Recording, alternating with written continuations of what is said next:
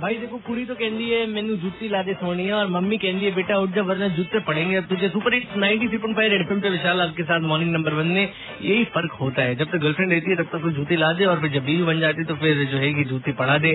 खैर, अभी हम यहाँ गर्लफ्रेंड और बाकी सब बातों से ऊपर चलते हैं, क्योंकि वक्त हो गया है आपको ये सुनाने को और आपकी क्रिकेटिंग नॉलेज को टेस्ट करने का।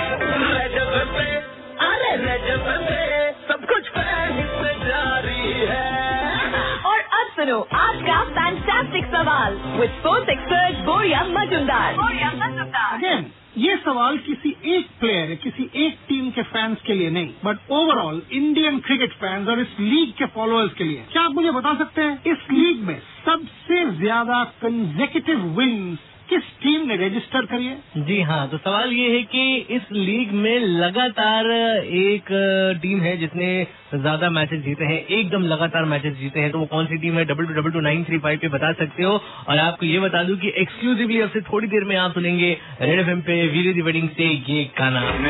क्यों कर दिया इतना रेड एफ़ इसी बजाते रहो। Good morning red F M fantastic सवाल। फैंटास्टिक सवाल only on 93.5 red F M बजाते रहो।